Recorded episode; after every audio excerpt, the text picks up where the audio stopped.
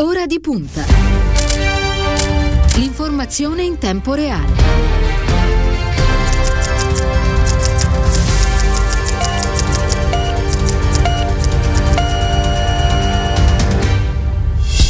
Passati 4 minuti dopo le 8 in questo venerdì 5 febbraio, una buona mattina e ben trovati all'ascolto da parte di Cristiano Bucchi. Un saluto a tutta la squadra di Ora di Punta, Stefano Gagelli in redazione, Ilenia Daniello alla parte tecnica per quanto riguarda lo streaming questa mattina. Un saluto a Andrea Draghetti. Allora, le prime pagine di questo venerdì, a iniziare dalla Repubblica. Vi ricordo velocemente le aperture. Draghi, il giorno dei sì, Conte si schiera, non sono un sabotatore, Di Maio dà il via libera del Movimento 5 Stelle, i dissidenti resistono, Grillo oggi a Roma per le consultazioni, arriva intanto il sostegno di Berlusconi, il Partito Democratico parla di una maggioranza Ursula con Forza Italia, ma c'è il dilemma Lega nel governo. Giorgetti intanto preme su Salvini, la BCE subito le riforme, spread a 100, virus più di 90.000 morti. Purtroppo continua ad aggiornarsi in negativo il bilancio delle vittime in Italia. La Stampa di Torino, Conte apre le porte al governo Draghi, anche Berlusconi verso il sì, Giorgetti, l'ex governatore come Cristiano Ronaldo, non può stare in panchina, il presidente del Consiglio uscente chiede spazio per i ministri politici e si candida a guidare il movimento. Fra l'altro oggi la Stampa propone un'intervista con il segretario del Partito Democratico Zingaretti, che poi vedremo nel dettaglio.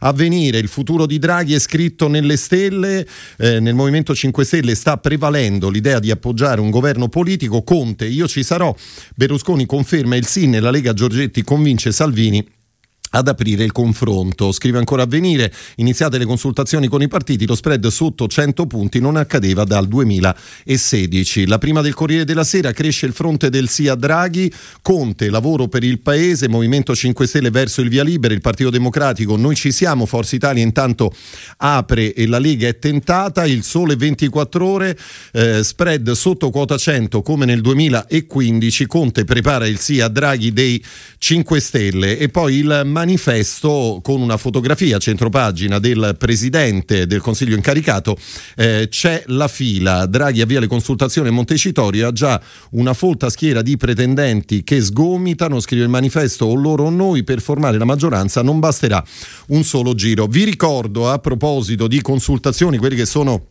gli appuntamenti previsti sia oggi che domani. Si inizierà questa mattina alle 11 quando Mario Draghi incontrerà le autonomie, poi subito dopo sarà la volta di l'EU e concluderà alle 12.45 ricevendo la delegazione di Italia Viva. Riprenderà gli incontri nel pomeriggio alle 15 con Fratelli d'Italia, Giorgia Meloni, alle 16.15 sarà la volta del Partito Democratico, a chiudere la giornata alle 17.30 Forza Italia, delegazione probabilmente guidata dal leader Silvio Berlusconi. Il lavoro delle consultazioni si concluderà domani, sabato 6 febbraio, alle 11 Mario Draghi riceverà la Lega e poi alle 12.15 sarà la volta del Movimento 5 Stelle. Vi ricordo anche il numero che avete a disposizione per contattare la redazione di Radio Immagine, il 342 14 26 902. Intanto do il benvenuto al vice ministro dell'economia, il senatore Antonio Misiani. Buongiorno e grazie per essere con noi, Misiani. Buongiorno, saluto a tutti voi. Eccoci qua. Allora, stavo dando un'occhiata a quella che è l'intervista che oggi la Stampa propone con il segretario del Partito Democratico Zingaretti, che dice avremo un governo forte, pure nel fuoco della crisi siamo riusciti a difendere le nostre alleanze. Ora non sembra rilevante, ma lo vedremo in primavera quando andranno al voto le più importanti città del paese. Assieme a Movimento 5 Stelle e Leo, continua Zingaretti, e aprendo, diciamo così, alle forze dell'area liberale e moderate, forze civiche e ambientaliste, saremo competitivi ovunque. Questa è la linea tracciata dal Partito Democratico, dentro cui costruire un'alleanza di governo, insomma, per avere un governo forte con forze europeiste. È questo il senso, Misiani? Sì, direi di sì.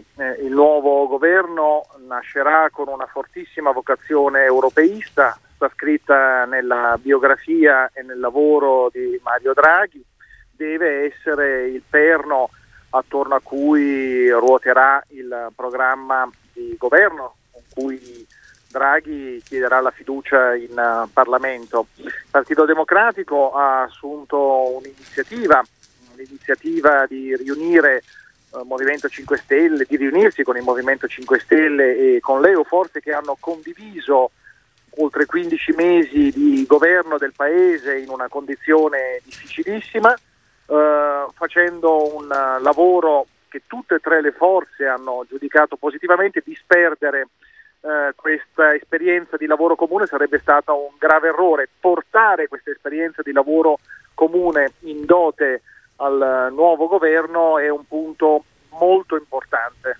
Certo. Misiani, senta, io stamattina le vorrei chiedere un po' un aiuto. Lei appunto è vice ministro dell'economia, come si dice, uscente, no? In questo momento. Lei ci dovrebbe un po' raccontare anche dell'importante lavoro fatto in questi mesi, perché il governo si è trovato a fronteggiare forse il più grave momento storico del dopoguerra, no? con questa emergenza che fra l'altro ieri, lo ricordiamo, ha registrato un nuovo record. In Italia si sono superate le 90.000 vittime. Allora lei, mi piacerebbe che questa mattina ci raccontasse che cosa è stato il lavoro di questi mesi, perché, tanto per ricordare un numero, nel corso del 2020 il governo e il Parlamento hanno messo in campo un volume di risorse senza precedenti, oltre 108 miliardi di euro in termini di indebitamento. Questi poi sono stati naturalmente spesi in momenti differenti. Se ci può, come dire, un po' riassumere quello che è stato il vostro lavoro. Guardi, io credo che vada a merito del governo Conte 2 avere avuto il coraggio innanzitutto di assumere decisioni drastiche e impopolari per contenere la pandemia, che ha investito a febbraio per prima l'Italia in Europa con una violenza inaudita. Va a merito del governo Conte 2 avere riportato l'Italia in Europa, facendo dell'Italia il primo paese beneficiario di Next Generation EU, la madre di tutte le misure messe in campo dall'Europa per affrontare le conseguenze economiche e sociali del coronavirus. Credo che il governo abbia fatto un lavoro molto importante per contenere le gravi conseguenze economiche e sociali della pandemia, delle misure restrittive. Lei ricordava 108 miliardi, equivalgono a 5 leggi finanziarie che sono state fatte da marzo in avanti e che hanno permesso di salvare centinaia di migliaia di posti di lavoro e di imprese che altrimenti sarebbero andate a gambe per aria.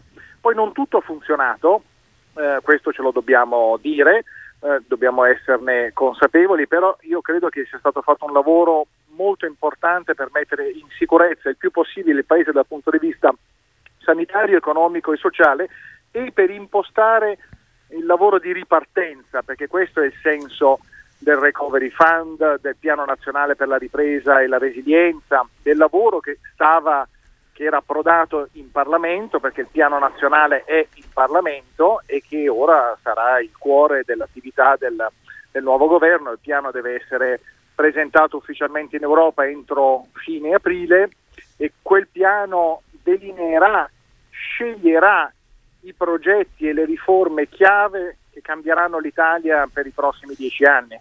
Certo. Misiani, perdoni, quando dice non tutto ha funzionato si riferisce a qualcosa in particolare? Ma guardi, c'è stata tanta discussione in questi mesi, per esempio se guardiamo alle misure di aiuto per i lavoratori, le imprese, le famiglie. Alcune hanno funzionato molto bene, penso ai contributi a fondo perduto che sono stati erogati in tempi molto rapidi. Altri, specialmente nella fase iniziale, penso alla cassa integrazione in deroga, sono arrivati con ritardi non accettabili. Abbiamo cambiato i meccanismi, abbiamo lavorato per accelerare le procedure, però è chiaro che i lavoratori avrebbero dovuto ricevere quelle risorse in tempi più rapidi. Noi, va detto, abbiamo affrontato la pandemia con un sistema di protezione sociale che era pieno di buchi, nessuna copertura per il lavoro autonomo, coperture molto deboli per i lavoratori precari. Abbiamo dovuto inventare da zero misure di sostegno come le indennità per i commercianti, gli artigiani, i professionisti. Abbiamo rafforzato le misure a sostegno della famiglia in un paese che di famiglia ha sempre parlato ma ha fatto gran poco. Insomma, abbiamo in questi mesi drammatici lavorato per l'emergenza ma con un occhio ad una idea di paese, ad una rete di protezione sociale tendenzialmente universalistica, per il rafforzamento di un sistema sanitario che negli ultimi 10 anni era stato definanziato. Insomma, abbiamo cercato di iniziare a cambiare questo paese. Certo. Vice Ministro Misiani, allora tutto questo grande lavoro che avete fatto in questi mesi, questo patrimonio che è stato comunque costruito, insomma, sarebbe importante metterlo adesso al servizio anche del futuro governo, no? Che sarà. Quanto vale tutto questo, appunto, in vista dei prossimi impegni?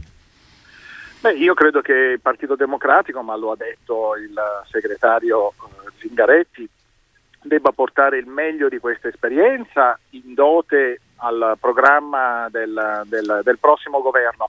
Guardi, non esistono, possono esistere premier non politici, ministri non politici, ma non esistono scelte tecniche e neutre. Le scelte di governo sono sempre scelte politiche che indirizzano il paese verso un determinato modello economico e sociale. Noi il modello che abbiamo in mente lo abbiamo scritto e indicato nella bozza di Recovery Plan che è stata consegnata al Parlamento. Un modello di sviluppo sostenibile dal punto di vista ambientale e sociale, l'idea di investire massicciamente sulla digitalizzazione, sulla transizione ecologica e sulla coesione sociale e territoriale. Ecco, credo che tutte queste cose non solo non vadano disperse, ma debbano essere interno del programma del nuovo governo. Lo ripeto, a partire dalle scelte che si faranno sull'utilizzo dei 209 miliardi che l'Europa ha messo a disposizione del nostro paese, che rappresentano un'opportunità ma anche una grande responsabilità, perché non dobbiamo mai dimenticarcelo quello che accadrà in Italia, come verranno utilizzate queste risorse, come verranno spese, avrà un valore enorme per l'Italia, per le future generazioni del nostro paese, ma avrà un valore enorme anche per consolidare la svolta storica che è maturata in Europa in questi mesi, perché se in Italia le cose funzioneranno, un'Europa che ha saputo rompere il tabù degli eurobond, della fiscalità comune, che ha riportato al centro le istituzioni comunitarie, andrà avanti. Se in Italia le cose non funzioneranno, allora riprenderanno voce e fiato i sovranisti, i frugali, tutti quelli che non hanno condiviso il cambio di passo che l'Europa ha fatto in questi mesi. Ma da questo punto di vista, me lo lasci dire, Mario Draghi rappresenta un'assoluta garanzia per gli italiani e gli europei. E quindi un documento, quello del recovery, che non deve essere riscritto di sana pianta, insomma, alcune modifiche sì, però insomma l'impostazione funziona.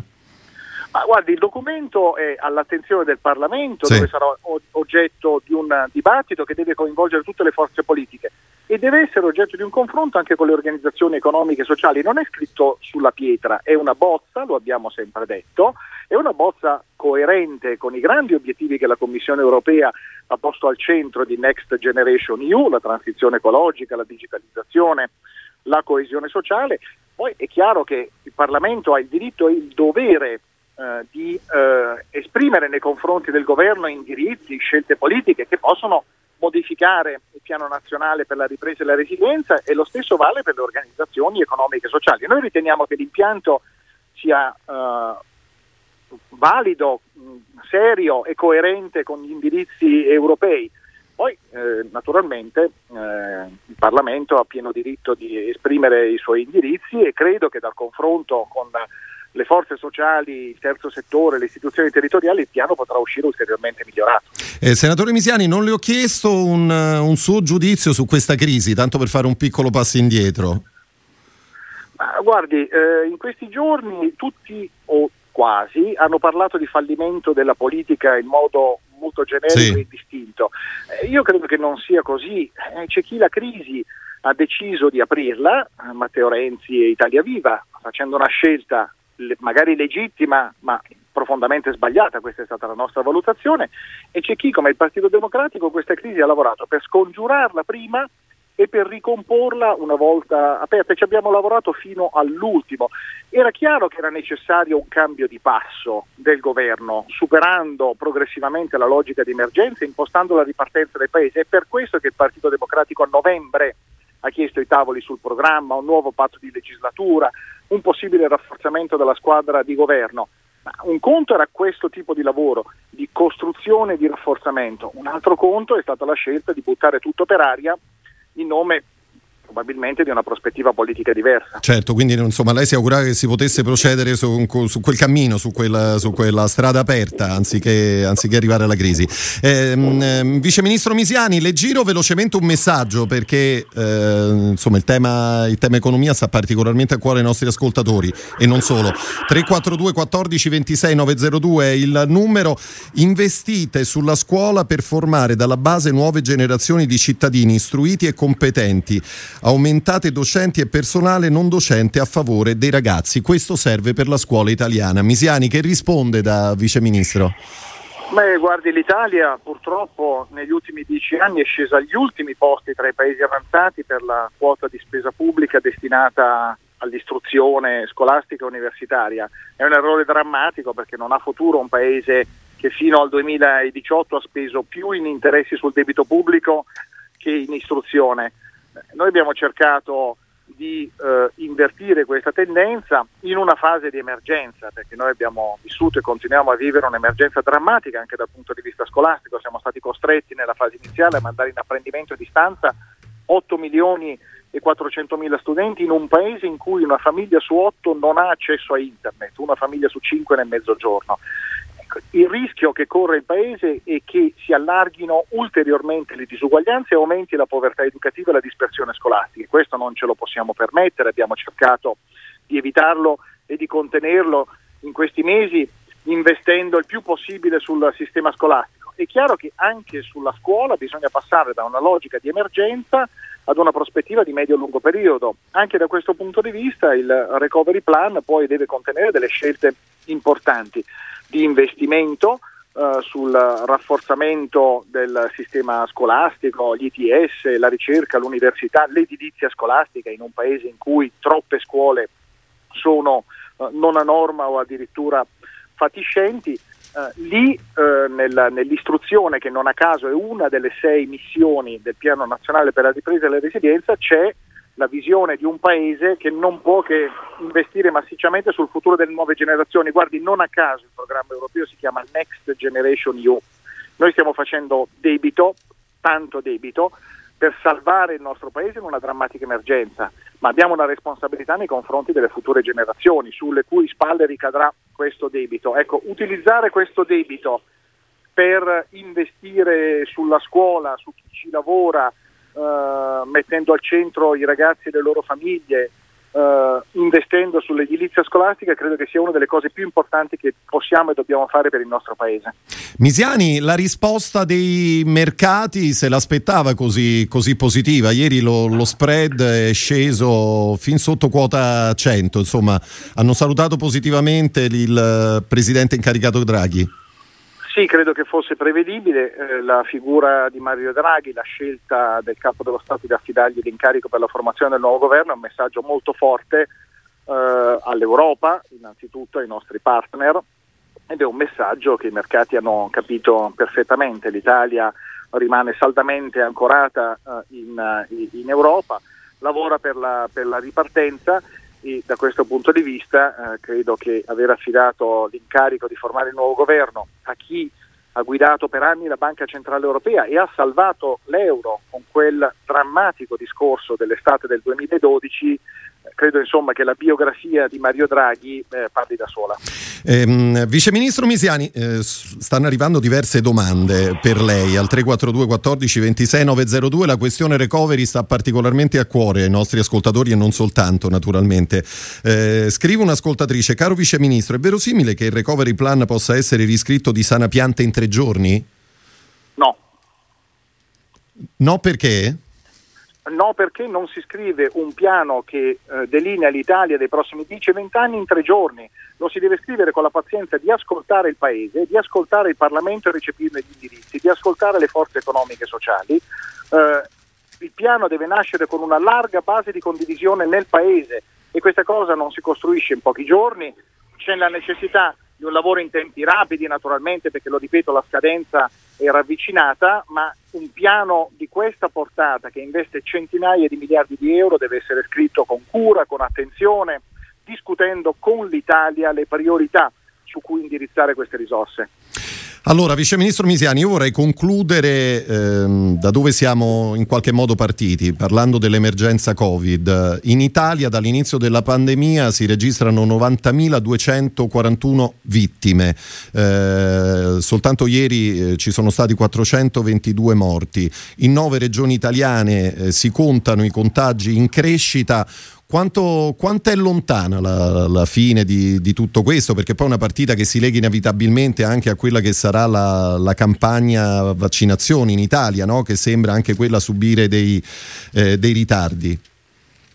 Guardi, noi dobbiamo continuare a fare un discorso di verità nei confronti degli italiani. L'emergenza non è finita, non è dietro le nostre spalle, dovremo stringere i denti ancora per parecchi mesi, dovremo accelerare il più possibile la campagna di vaccinazione, che è la via maestra per sconfiggere il virus e superare la pandemia.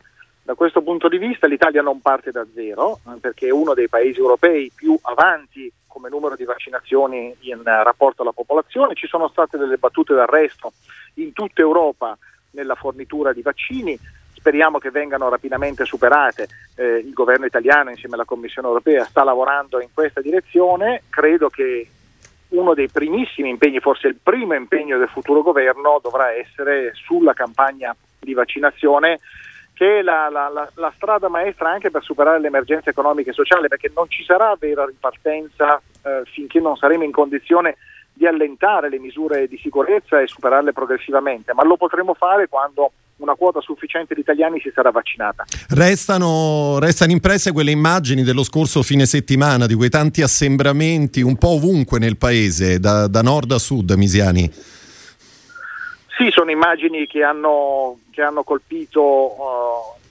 tanti, però va detto che gli italiani hanno fatto uno sforzo straordinario in questi mesi, basta camminare per strada per vedere il grado di rispetto dell'uso della mascherina e delle misure di sicurezza. Io non me la sento di gettare la croce a persone che nei momenti in cui è consentito decidono di fare una passeggiata e di uscire dalle loro case. Credo che naturalmente, lo ripeto, dovremo stringere i denti ancora per mesi, rispettare scrupolosamente le misure di sicurezza, ma complessivamente credo che il Paese abbia fatto uno sforzo encomiabile. Vice Ministro dell'Economia, il senatore Antonio Misiani, grazie per essere stato con noi, l'aspettiamo presto in studio, Misiani. Grazie a voi, molto volentieri. Buona giornata.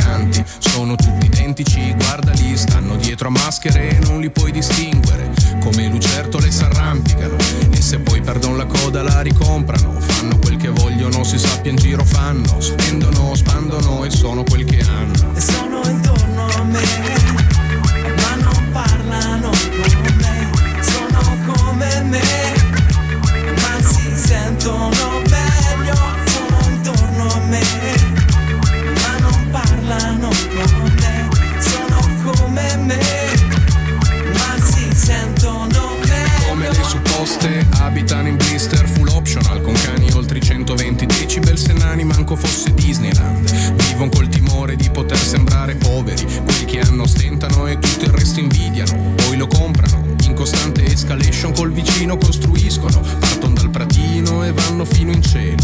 Han più parabole sul tetto che San Marco nel Vangelo.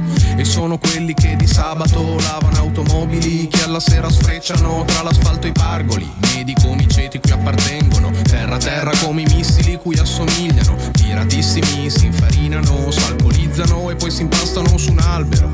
Nasi bianchi come fruit of the loom, che diventano più rossi di un livello di luna. E sono intorno a me, ma non parlano con me. Sono come me, ma si sentono meglio. Sono intorno a me, ma non parlano con me. Sono come me, ma si sentono meglio. Per sé, Dio per sé, mani che si stringono tra i banchi delle chiese alla domenica, mani ipocrite, mani che fan cose che non si raccontano, altrimenti le altre mani chissà cosa pensano, si scandalizzano, mani che poi firman petizioni per lo sgombero, mani lisce come olio di ricino, mani che brandiscono manganelli, che farciscono gioielli, che si alzano alle spalle dei fratelli, quelli che la notte non si può girare più, quelli che vanno a mignotte mentre i figli guardano la TV, che fanno i boss, che compran class, che sono sofisticati da chiamare i NAS, incubi di plastica che vorrebbero dar fuoco ad ogni zingara, ma l'unica che accendono è quella che da loro l'elemosina ogni sera, quando mi nascondo sulla faccia oscura della loro luna nera. E sono intorno a me, ma non parlano con me. Sono come me, ma si sentono meglio. Sono intorno a me, ma non parlano con me. Sono come me, ma si sentono meglio. Sono intorno a me, ma non parlano con me. Sono come me, ma si sentono meglio. Sono intorno a me. Allora, riprendiamo con il viaggio di Ora di Punta in questo venerdì 5 di febbraio. Ancora una buona mattina da parte di Cristiano Bucchi. Approfitto per ricordarvi che ospite quest'oggi del nostro filo diretto sarà Lorenza Bonaccorsi, sottosegretario del Ministero per i Beni e le Attività Culturali e per il Turismo, e con lei torneremo a parlare naturalmente di turismo, della crisi di governo. Vi ricordo a questo proposito anche il numero che avete a disposizione per le domande, 342 14 26 902. Per il momento invece con la cronaca ce ne andiamo in Egitto, perché il prossimo 7 di febbraio saranno passati 12 mesi esatti da quando Patrick Zaki è stato arrestato con l'accusa di propaganda sovversiva e istigazione al terrorismo. Il Tribunale per l'antiterrorismo del Cairo ha stabilito proprio pochi giorni fa che lo studente dell'Alma Mater Studiorum di Bologna dovrà restare in carcere ancora 45 giorni. Allora ne parliamo con Lorenzo Cremonesi, che è inviato speciale del Corriere della Sera, pronto in collegamento. Benvenuto a Radio Immagine, Cremonesi. Sì, pronto, buongiorno a tutti. E grazie per essere con noi. Parleremo anche di Giulio Regeni, visto che da poco sono passati 5 anni dalla scomparsa e dalla morte dello studente italiano, anche perché le due storie si legano. Intanto ci aiuti a fare un po' di chiarezza rispetto a quest'ultima udienza che c'è stata, perché io ho letto anche le dichiarazioni del legale di Patrick Zaki, che ha detto come non sono stati forniti chiarimenti anche rispetto a questa decisione di trattenere altri 45 giorni lo studente in carcere.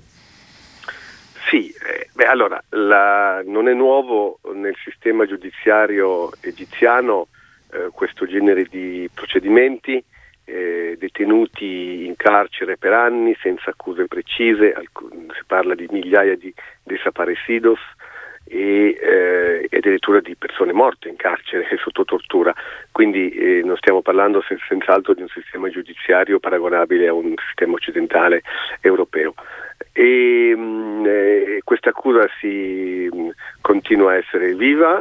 Gli avvocati tra l'altro sostenevano il 3, perché questa notifica degli altri 45 giorni è stata data al 3 di questo mese, sostenevano addirittura di non essere stati neppure avvisati. Loro addirittura lasciavano pensare fino a qualche giorno fa che Patrick Zaki potesse essere liberato, e probabilmente andrà avanti ancora così. E la totale arbitrarietà di questo sistema, che vede in Zaki ormai un simbolo, un modello per gli attivisti, per i diritti umani e per la democrazia nel loro paese, e anche una sfida alla comunità internazionale. Era successa la stessa cosa, la stessa dinamica con, per esempio, con gli inviati di Al Jazeera subito dopo l'elezione di al-Sisi ormai anni fa, nel 2013-2014, quando vennero incarcerati, e più la Al Jazeera, che è vista come un emittente nemica, insisteva e creava il caso dei giornalisti perseguitati, e più i giornalisti rimasero in carcere. Anzi, ci fu una specie di accordo non scritto tra Al Jazeera e le autorità del Cairo, per cui non se ne parlò più, e finalmente dopo, mi sembra, 2 o 3 anni questi vennero liberati. Questo per dire che noi pensiamo tra le comunità occidentali che l'opinione pubblica, le nostre pressioni possono aiutare a liberare, a fare pressione sul governo o comunque sulle autorità giudiziarie del Cairo, che comunque è il governo che decide, è la dittatura che sceglie che cosa fare, ma spesso proprio queste pressioni, proprio la creazione di un personaggio diventa controproducente per il personaggio stesso. Quindi noi dobbiamo anche va anche valutata con grande attenzione tutta questa campagna di mobilitazione, perché nella logica che non è la nostra. Quindi tu dici mobilitarsi va bene, ma senza, come dire, mostrare troppo il volto, in questo caso di Patrick Zaki? Mobilitarsi va bene, è giusto, e soprattutto è giusto ricordarci con chi abbiamo a che fare dall'altra parte. Sì, chi è l'interlocutore, certo. Ma non è detto, dopodiché ai leader politici, ai leader dei movimenti, ai compagni di Zaki, all'Università di Bologna, scegliere che fare, ma non è detto assolutamente che tutta questa mobilitazione, tutta questa visibilità del caso Zaki giochi a favore di Zaki in Egitto, anzi potrebbe addirittura giocargli controproducente, certo. Questo è uno dei, non dimentichiamo questo, voglio dire, perché noi parliamo di Regeni, di Zaki, ma attenzione, ci sono 40.000 prigionieri, qualcuno parla addirittura di 80.000. Abbiamo fatto un'intervista qualche giorno fa per il Corriere con un professore universitario che adesso sta negli Stati Uniti, e lui insisteva che non sono 40.000, un egiziano, scusate, un libanese, che Fawaz, che adesso sta negli Stati Uniti, Jamal Fawaz, il quale diceva che potrebbero addirittura essere 80.000, senza contare il numero di cui non si sa precisamente quanti, di spariti da anni, cioè proprio morti ormai. Ecco, quindi stiamo parlando di un sistema che funziona così, che ha con un colpo di Stato rovesciato il regime che non piaceva a tanti, ma comunque che aveva vinto in modo le uniche elezioni democratiche in Egitto del 2012, l'unica nella storia dell'Egitto moderno, dove davvero ogni voto veniva contato davvero, e è stato rovesciato con un golpe, migliaia di morti, e il leader che era diventato primo ministro, Muhammad Morsi, il primo ministro dei fratelli musulmani, che era assurto alla presidenza, il leader che era leader del loro partito, è stato messo in carcere ed è morto in carcere, ancora non è chiaro in che modo. Quindi stiamo parlando di un sistema di questo genere, capite che i nostri standard sono ben lontani. Ah beh, non c'è dubbio. Cremonesi, quindi anche queste sedute del tribunale sono organizzate in qualche modo soltanto per dare un'apparenza di legalità alla detenzione, in questo caso di Zaki? Beh, senz'altro questi casi sono diventati talmente visibili, talmente dei casi non più giudiziari ma politici, e soprattutto e a questo punto per Zaki, come era per Regeni, che vanno a investire direttamente gli affari esteri, quindi la dimensione internazionale dell'Egitto, che senz'altro c'è una presenza attiva da parte delle autorità, probabilmente persino dell'ufficio dello stesso presidente al-Sisi. Non posso pensare come è stata la dinamica, conoscendo abbastanza bene le dinamiche egiziane, è chiaro che Regeni venne assassinato, venne preso e poi assassinato da una cellula dei servizi segreti egiziani, e poi se volete si può anche fare un piccolo ragionamento perché Regeni venne preso, che a noi sembra assurdo ma eppure ha una logica in Egitto. È chiaro che a questi almeno io credo non ci fu nessun ordine da parte del Presidente, ma certamente quello che avvenne a livelli molto alti all'interno dei servizi segreti del cosiddetto Mukhabarat egiziano.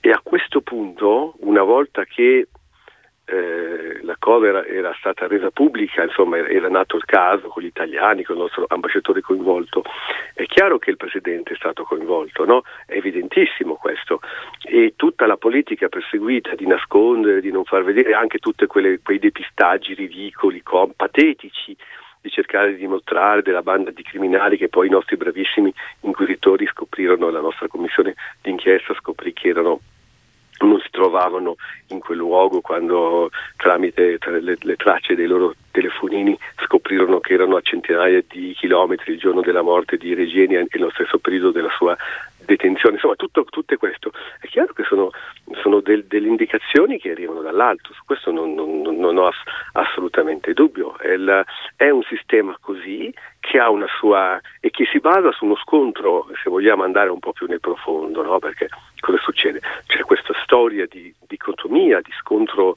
radicale tra lo Stato laico, dittatoriale, sostenuto completamente dall'esercito e dai servizi di sicurezza, che assume milioni di persone. Non dimentichiamo l'apparato militare è un'industria, è un'economia a sé nel paese, quindi ha una legittimità che viene proprio dai suoi clienti, e dall'altra parte purtroppo un regime così forte, così dittatoriale, così duro non fa altro che creare estremismo, perché poi gli estremisti islamici, che pure sono pericolosi, attenzione, non bisogna mai dimenticare questo, perché una delle mosse che fece Morsi, a parere mio folle, quando era alla guida del paese prima del colpo di Stato, prima del golpe militare, fu di mettere al capo del governatorato di Asyut, cioè quindi nel sud del paese, e di Abusim, tutte le zone turistiche lungo il Nilo,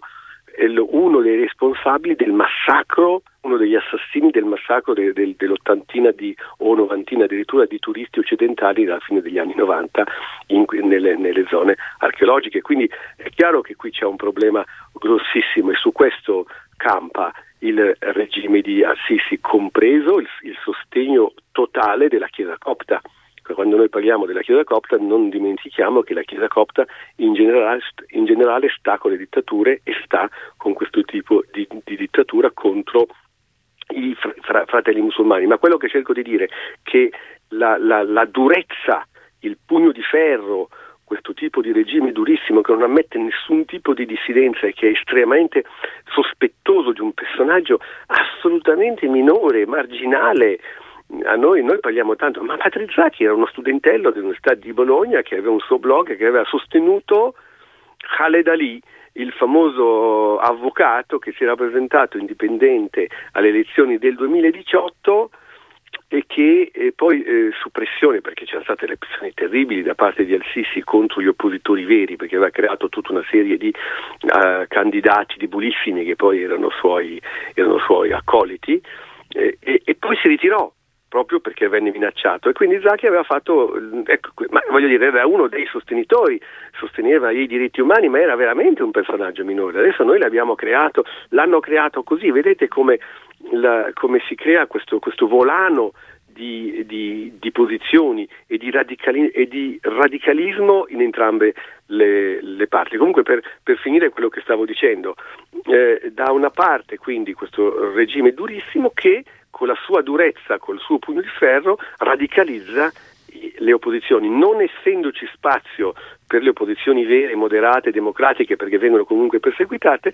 Ecco che arriva la clandestinità, ecco che arrivano le cellule, ed ecco che allora al-Sisi non può altro che dire che al mondo e a noi e a tutti: sì, voi perseguitatemi, o comunque condannatemi, ma io sono il vero garante della legalità, della guerra al terrorismo islamico, eccetera. Questo è l'Egitto oggi. Lorenzo Cremonesi, quindi insomma mi sembra di capire che la comunità internazionale ha abbastanza le mani legate, sì, si può tenere alta la pressione, l'attenzione a tutti i livelli, però poi materialmente che cosa servirebbe secondo te per avere risposte da una parte appunto sul caso Regeni e dall'altra per tentare anche di intervenire sulla condizione di Patrick Zaki?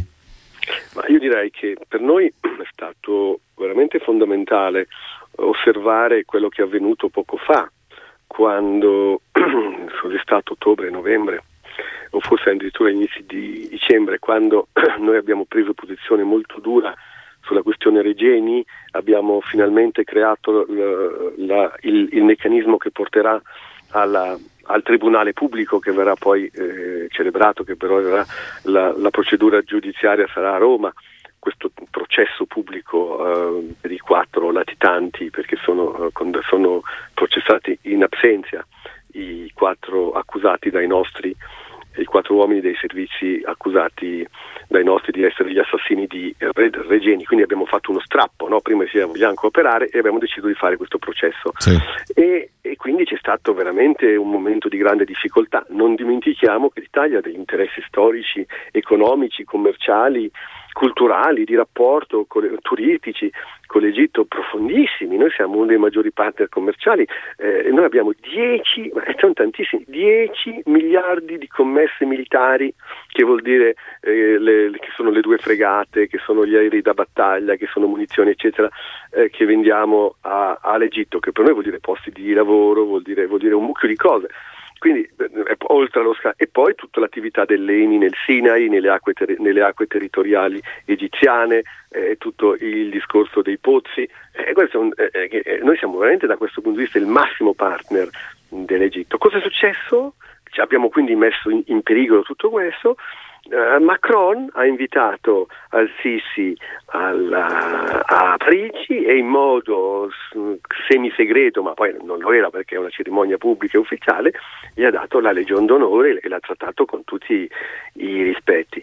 Questo è gravissimo perché ci indebolisce, perché scatena naturalmente il solito meccanismo, l'Europa divisa, non lo facciamo noi, lo fanno loro, e addirittura ci portano via le nostre fette di mercato, ci indebolisce da ogni punto di vista. Abbiamo con l'Egitto il grande problema della gestione della questione libica, che per noi è vitale, che non più, molto più che non per la Francia, senza parlare dei migranti, del rapporto con Haftar, con tutto l'est cirenaica che per noi è fondamentale. Insomma, per noi la Libia è veramente parte di casa nostra per 1000 motivi che non sto qui ad elencare.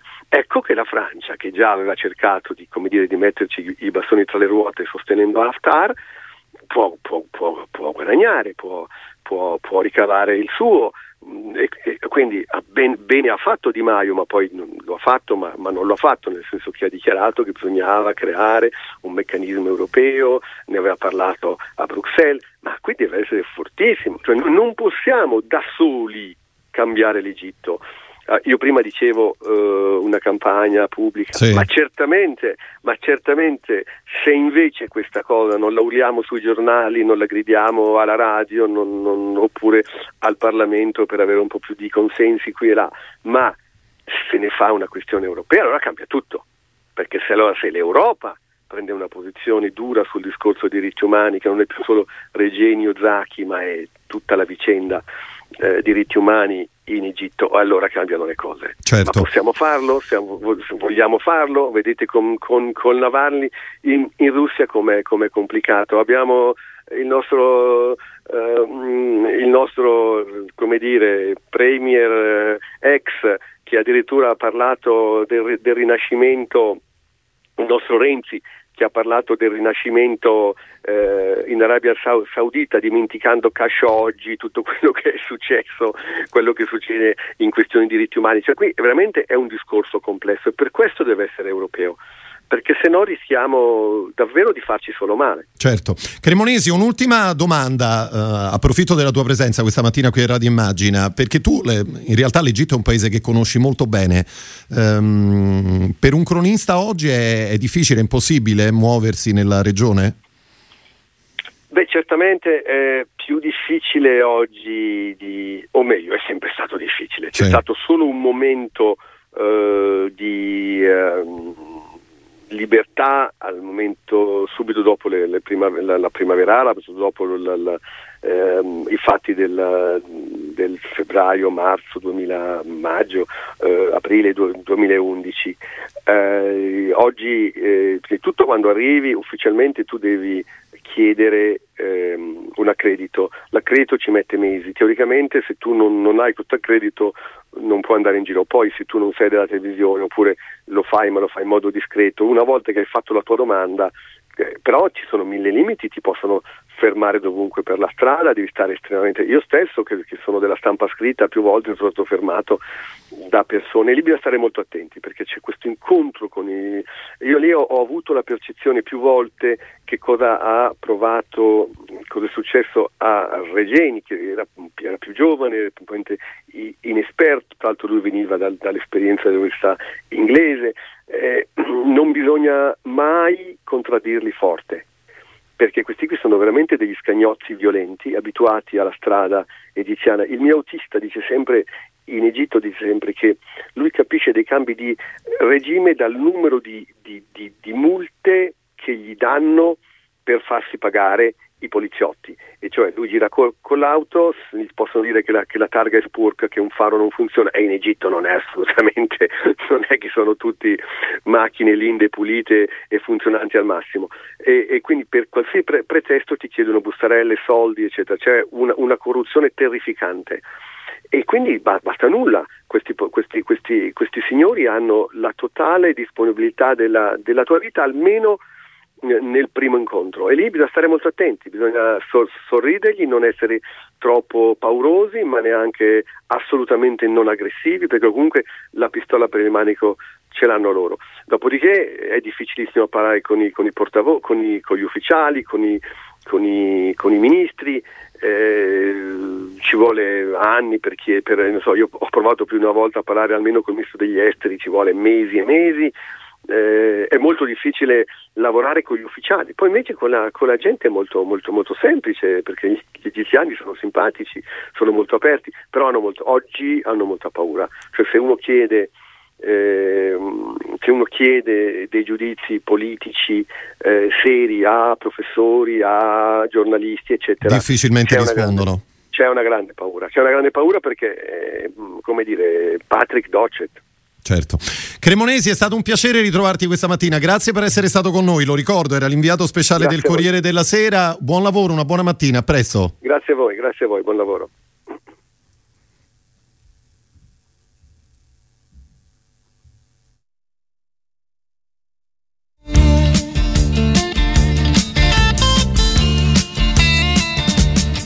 You get a shiver in the dark, it's raining in the park, but meantime sound of the river, you stop and you hold everything. A band is blowing Dixie, double fall time. You feel alright when you hear the music ring.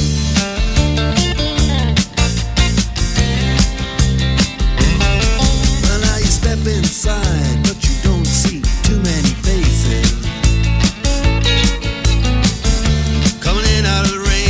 Jazz go down. Competition in other places, but the horns, they blowing that sound.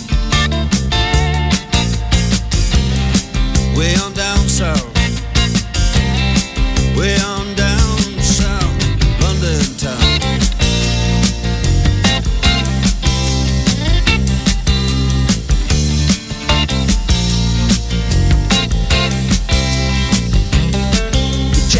Guitar George, he knows all the chords.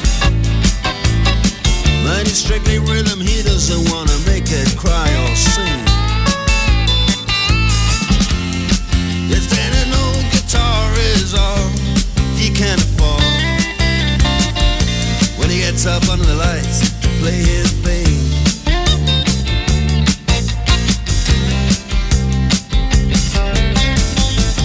Then Harry doesn't mind if he doesn't make the scene.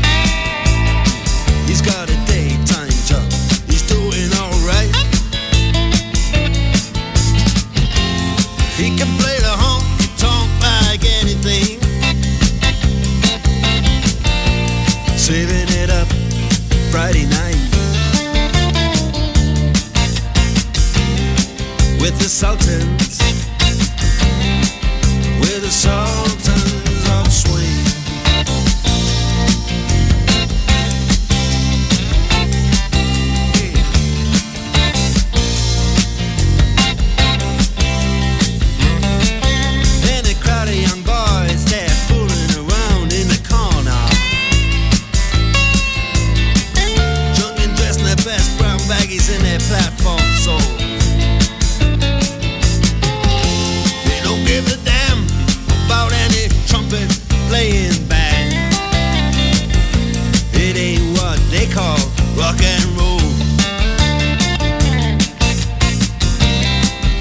Sultans, yeah, the Sultans that play Creole, Creole.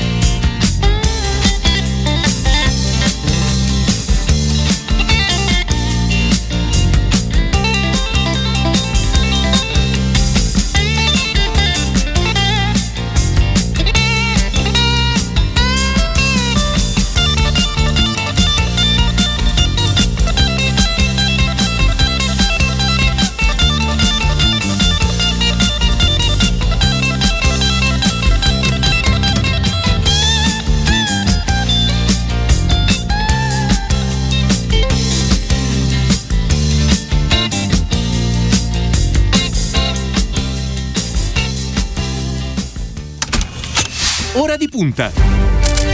Filo diretto.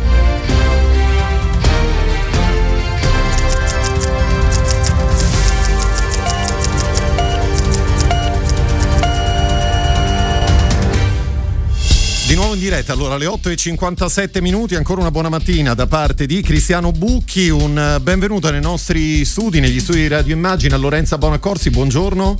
Buongiorno a tutti. E buongiorno, grazie a te, per essere Cristiano con noi. Lo ricordo, sottosegretario del Ministero per i Beni e le Attività Culturali e per il Turismo. Ricordo, visto che siamo nel filo diretto, anche il numero che avete a disposizione per rivolgere le domande alla nostra ospite: 342 14 26 902.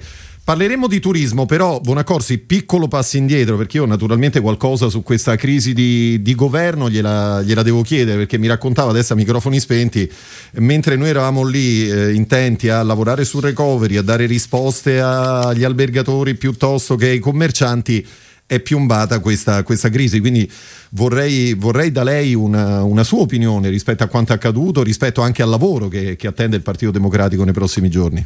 Sì, questi mesi ovviamente per quello che è stata la mia delega, il turismo, sono stati mesi durissimi. Siamo in un momento in cui il turismo nel nostro paese, abbiamo visto dati Istat, abbiamo visto adesso dati, poi daremo i numeri, esatto, li ricorderemo, degli UNWTO, dell'agenzia dell'ONU del turismo, sono drammatici, sono meno 80%. E quindi in questi mesi abbiamo lavorato in emergenza sugli interventi in emergenza, appunto attraverso il DL Ristori, attraverso i vari ristori, attraverso tutti i decreti che sono stati fatti. Faccio dei numeri: il fondo per le agenzie turistiche, le agenzie di viaggi e i tour operator, abbiamo stanziato 625 milioni e tutto il lavoro appunto per erogare questi soldi e quindi con tutte le questioni annesse, il lavoro fatto per andare incontro, aiutare le guide turistiche e gli accompagnatori, il lavoro fatto per tutto il comparto, dagli alberghi ai centri storici delle città d'arte. Vediamo la nostra città, Roma, è in una situazione drammatica. Ecco, quindi in questi giorni in cui io ricevevo giustamente, come sono stati tutti questi mesi, telefonate, anche incontri, video incontri con tutte le associazioni di categoria per riuscire a costruire il ristori cosiddetto Quinques, di cui è stato tra l'altro votato, che adesso è pronto, si aspetta solo il nuovo governo, appunto, no? È stato votato, sì, lo scostamento di bilancio, 32 miliardi e invece tutto questo ha sospeso un intervento importante che le aziende, le imprese, i cittadini, i lavoratori stavano aspettando, anche questo con ovviamente con grande attesa, perché la crisi del turismo continua a protrarsi. Quindi è chiaro che è stato detto anche ovviamente dal segretario Zingaretti, è stata una crisi proprio diciamo in un momento in cui registriamo anche il numero altissimo di morti, 90.000 morti. Ecco, in un momento complicatissimo per il nostro paese, per tutta la situazione in cui siamo, è chiaro che adesso bisogna fare in fretta per riuscire a formare un nuovo governo che parta presto e che faccia appunto tutte quelle cose che servono per continuare a stare accanto alle imprese e ai lavoratori. Io ovviamente, avendo in tutti questi mesi... Si sente in trincea ancora in questo momento? Assolutamente sì, perché devo dire ogni giorno ancora ovviamente mi confronto, ricevo questioni, ci sono anche questioni da superare, ci sono ad esempio categorie che non sono riuscite ad entrare nei precedenti ristori e che aspettano quel prossimo decreto con attesa ovviamente impaziente, giustamente, perché a questo punto sono tantissimi mesi che non guadagnano. Faccio un esempio: tutto il comparto delle fiere e congressi, dell'incentive cosiddetto MAIS, anche lì il MIBACT è riuscito a istituire un fondo e stiamo lavorando anche lì nelle erogazioni, però è chiaro che sono mesi su mesi su mesi su mesi in cui non si riesce ovviamente a lavorare come era. Il 2019 era stato un anno importante, un anno in cui avevamo visto addirittura il numero degli studenti, dei turisti stranieri superare quello dei turisti domestici. Quindi immaginate quanto ovviamente tutto questo sta pesando sul settore. Bonaccorsi, le giro subito una domanda di un nostro ascoltatore, si riferisce a quello che è il lavoro che comunque il Partito Democratico ha continuato a portare avanti in questi giorni. Zingaretti, per la sua indole, non è un trascinatore di folle, forse questo è anche un bene, ma è sicuramente una persona che lavora, che accetta le differenze, che crede nel dialogo e capisce bene quando è il momento di cambiare passo per il bene comune. D'accordo con questo giudizio? Molto molto d'accordo, condivido pienamente. Io di Zingaretti apprezzo esattamente questo: la politica non urlata, la politica in cui si evita gli insulti, gli attacchi, è una persona, io la definisco sempre, l'ho sempre definito solida. Ecco, io ritengo che in questa fase mai come adesso abbiamo bisogno di persone solide che tengono la barra dritta.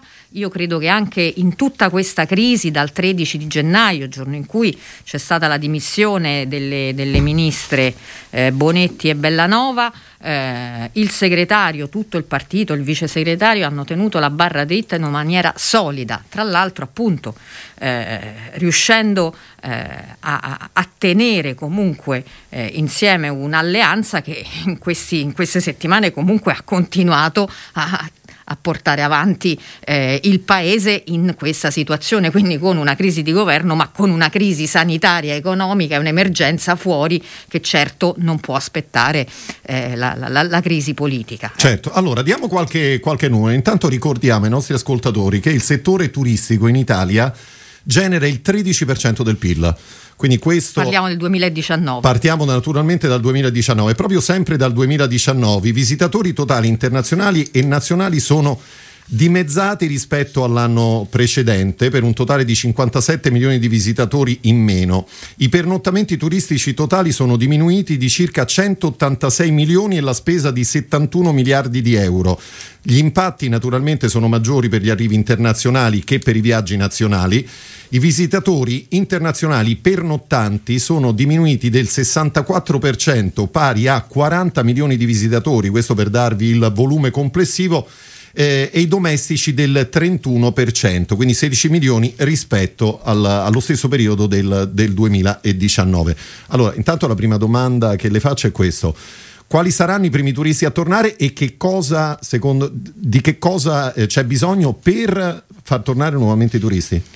Innanzitutto il tema fondamentale di cui parlavamo prima è che appunto noi siamo un paese molto richiesto dal punto di vista straniero, siamo in cima a tutte, eravamo in cima ma siamo ancora, cioè anche adesso facendo una serie di analisi siamo ancora il paese più desiderato dove andare, questo a livello globale. I numeri appunto sono stati enormi dal punto di vista della mancanza dei flussi turistici, ovviamente essendo fermo completamente il movimento, la movimentazione tra paesi, è chiaro che noi abbiamo subito tantissimo. Quest'estate il governo aveva fatto una scommessa, facciamo anche un esercizio di memoria, ecco, rispetto anche al discorso che facevamo prima sulla crisi di governo, teniamo tutto insieme.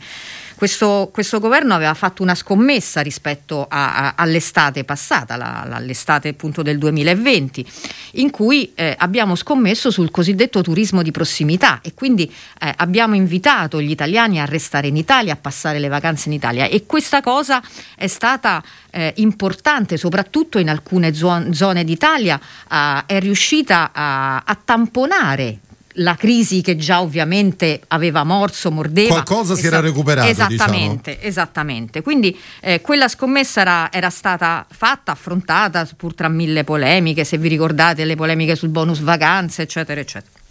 Quindi ecco, il lavoro che noi dobbiamo continuare a fare è da una parte ovviamente continuare a stare accanto al settore con aiuti nei prossimi mesi, perché è vero che il turismo non appena si riuscirà a riaprire la circolazione tra gli stati, l'Italia sicuramente ritornerà ad essere un paese molto desiderato. Dobbiamo però ovviamente continuare a tenere, a dare aiuti finché questo non succederà. In particolare, secondo lei che cosa serve? Serve innanzitutto, dobbiamo lavorare su una serie di aspetti. Uno, provare a intervenire adesso su quelli che erano i nodi del 2019, perché noi veniamo da un mondo in cui non era tutto meraviglioso, ce lo ricordiamo il 2019, tutti gli articoli su l'overtourism nelle città d'arte e quindi l'eccessivo peso del turismo di massa sul nostro patrimonio culturale e ambientale. Ecco, lavorare da quel punto di vista e questo ovviamente il Next Generation EU ci dà ci dà veramente degli strumenti importanti per lavorare per un nuovo modello economico di sviluppo, di un turismo sostenibile e quindi di un turismo che rispetta i luoghi, che rispetta ovviamente tutto il patrimonio che abbiamo. Ecco, quindi lavorare da questo punto di vista, lavorare sempre grazie appunto alla battaglia che è stata fatta in Europa alle previsioni del Next Generation e del piano nazionale rispetto a un intervento molto importante infrastrutturale, a un lavoro di riposizionamento strategico del nostro paese e su un lavoro di innalzamento della qualità dell'offerta complessiva, che significa qualità dell'offerta dal punto di vista dell'infrastrutturazione, della formazione professionale. Dobbiamo lavorare molto di più sulla formazione professionale. Lei su questo punto ha insistito molto in questi mesi, anche se insomma forse la parte più difficile poi alla fine, no? Perché da una parte servono risorse e dall'altra servono anche materialmente le persone per formare, diciamo, no? chi lavora con il turismo. Ma servono anche nuovi lavori, perché nuovi lavori. Il turismo è fluido, appunto, e per non correre dietro a modelli che tutto sommato non sono nostri, dobbiamo avere la capacità di andare a intercettare nuove domande e quindi formare nuove professionalità e questo lo dobbiamo fare con un sistema appunto di formazione che deve essere molto in contatto con quello che è il sistema turistico e quindi è un lavoro su cui in questi anni, in questi decenni nessun governo si è impegnato, ha messo progettazione, ha messo progettualità, ha messo risorse eccetera. Credo che sia il momento importante, non ci possiamo lasciare scappare. Sì, proprio perché è strategico, come ricordava lei all'inizio. Senta, sottosegretario Bonaccorsi, diverse domande sono arrivate nel frattempo al 342 14 26 902 perché il turismo, come altro, naturalmente sta particolarmente a cuore non soltanto a chi lavora con il turismo. Allora, scrive un nostro ascoltatore: caro sottosegretario o sottosegretaria? Sottosegretaria, appunta, ora giustamente è l'ora dei ristori. Nel medio termine non ritiene che vada impostata una politica per il turismo per creare un'alternativa al turismo di massa?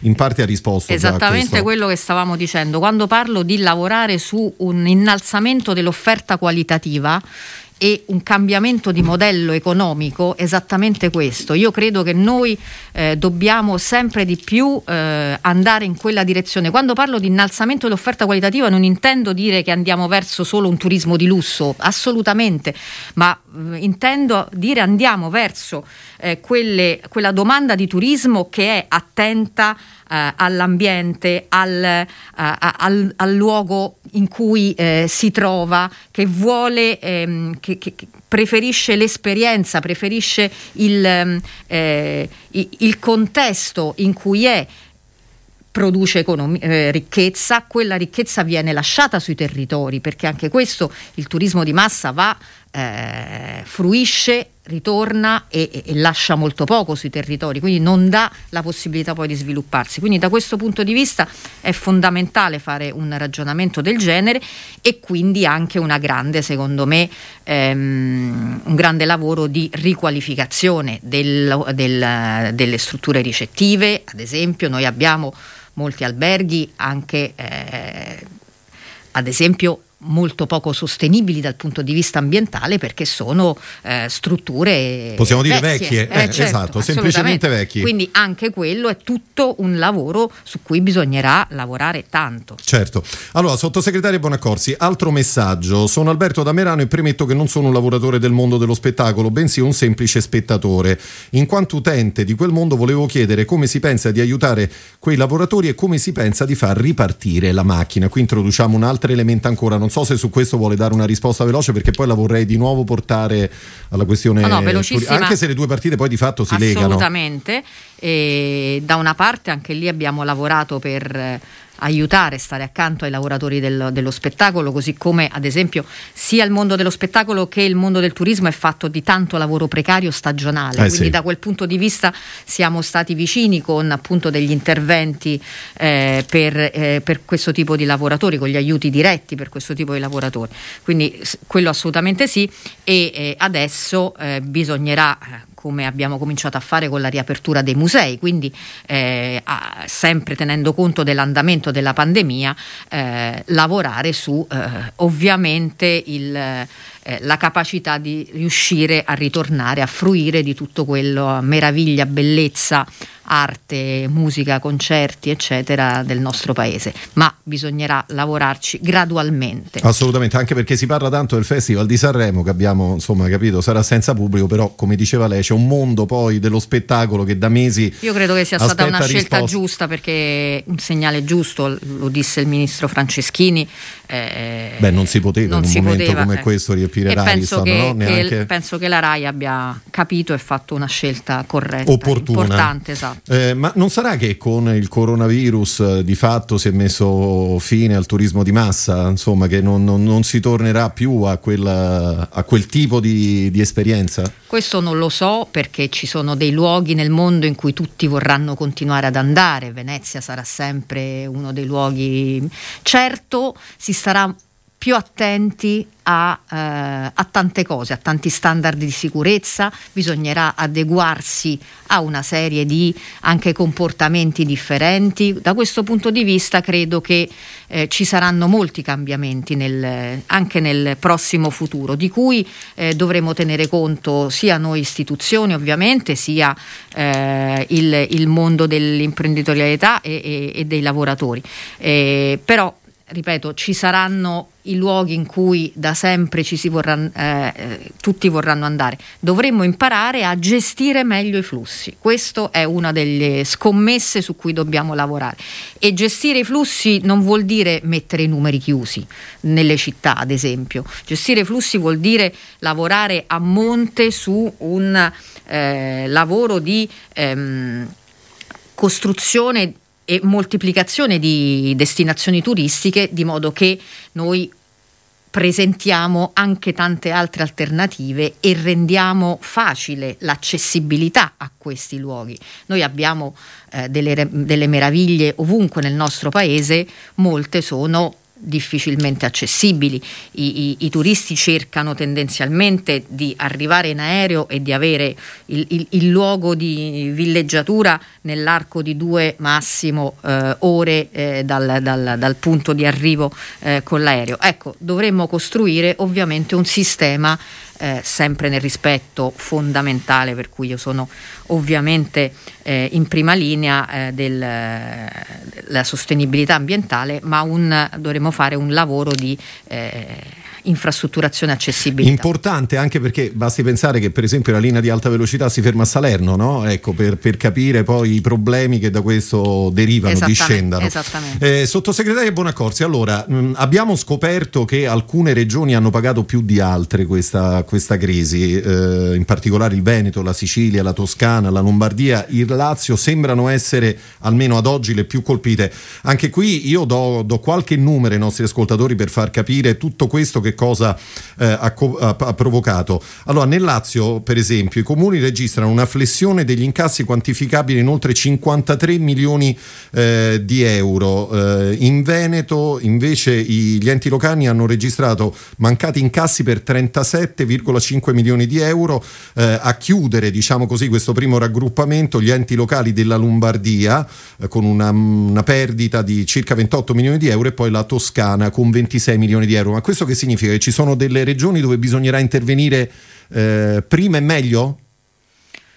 Bisognerà intervenire dappertutto innanzitutto, e ci sono delle regioni che hanno sofferto dal punto di vista appunto della mancata presenza turistica in maniera drammatica. Firenze e Venezia, Roma sono le grandi mete, città d'arte, hanno sofferto tantissimo. Basta farsi una passeggiata insomma verso le 19 nel centro di Roma per avere chiara la situazione. Il governo è intervenuto con un decreto appunto apposito sui centri storici, con dei ristori per le attività commerciali dei centri storici delle città d'arte,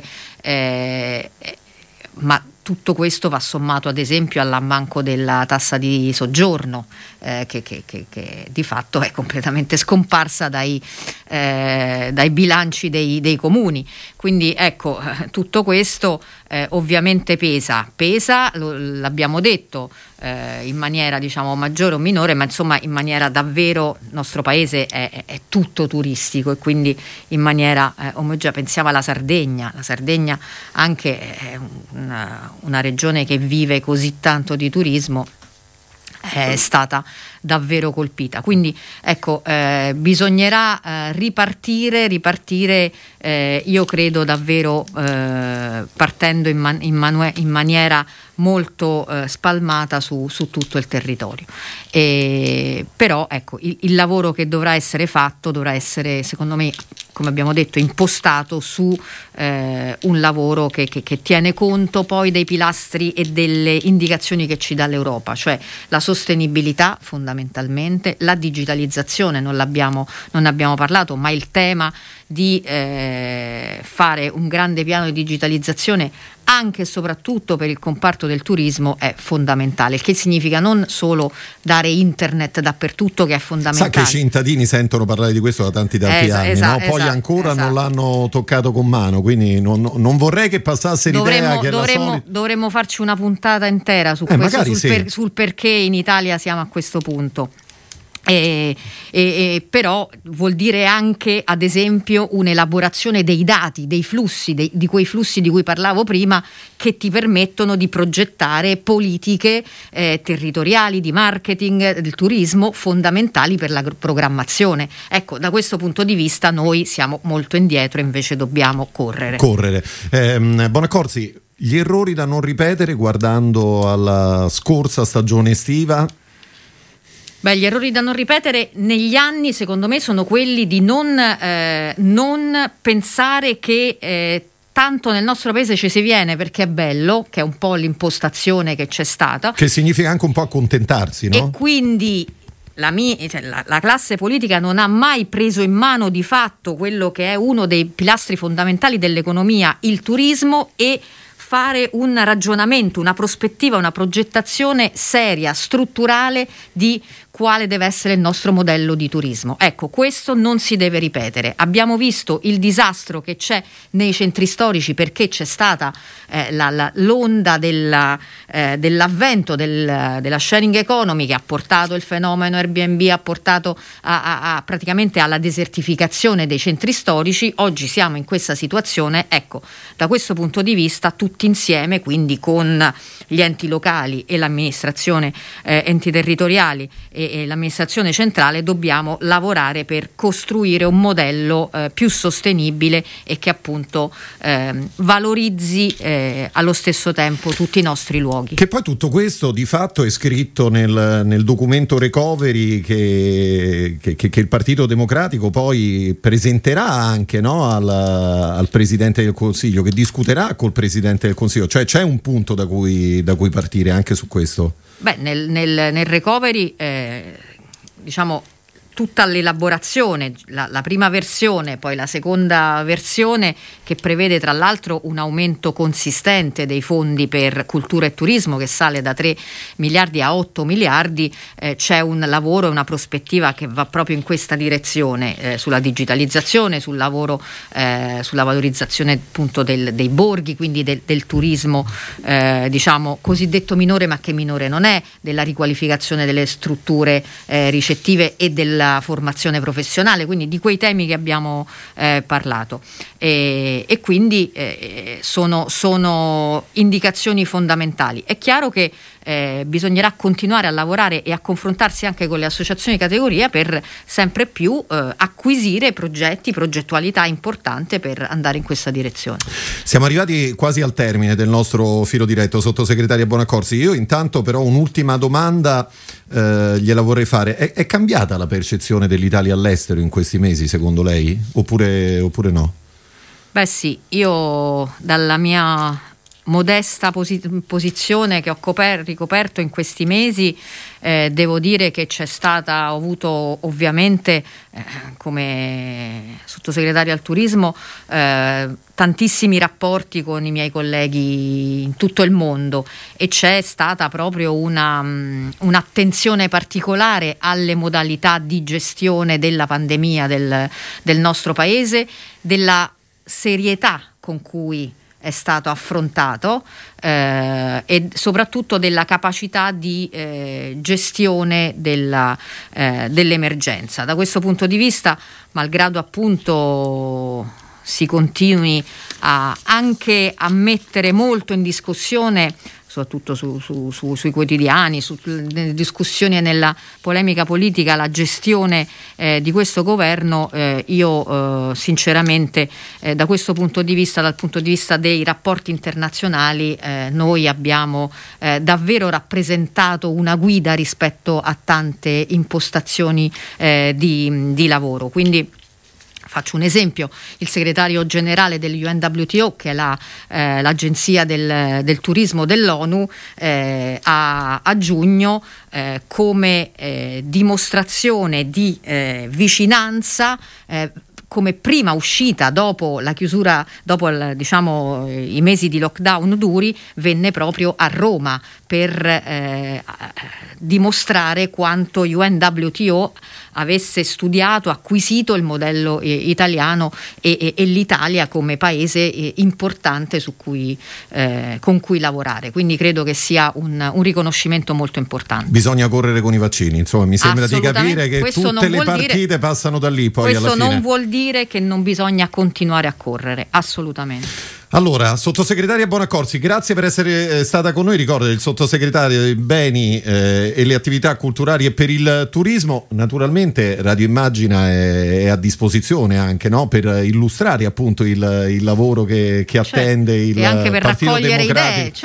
e per raccogliere idee, per confrontarsi con gli ascoltatori, come abbiamo tentato di fare questa mattina. Grazie a voi e grazie a tutti gli ascoltatori. Grazie. E allora noi ci fermiamo per il momento qua. Vi ricordo naturalmente che Ora di Punta tornerà non domani, è sabato, lunedì mattina puntuale dopo il giornale radio delle 8. Vi ricordo anche questa sera a partire dalle 18 l'appuntamento con Piazza Grande, Tiziana Ragni e i suoi ospiti. Un ringraziamento a Stefano Cagelli, redazione, Ilenia Daniello alla parte tecnica, Andrea Draghetti per quanto riguarda lo streaming. Da parte di Cristiano Bucchi l'augurio di una buona mattina e a presto.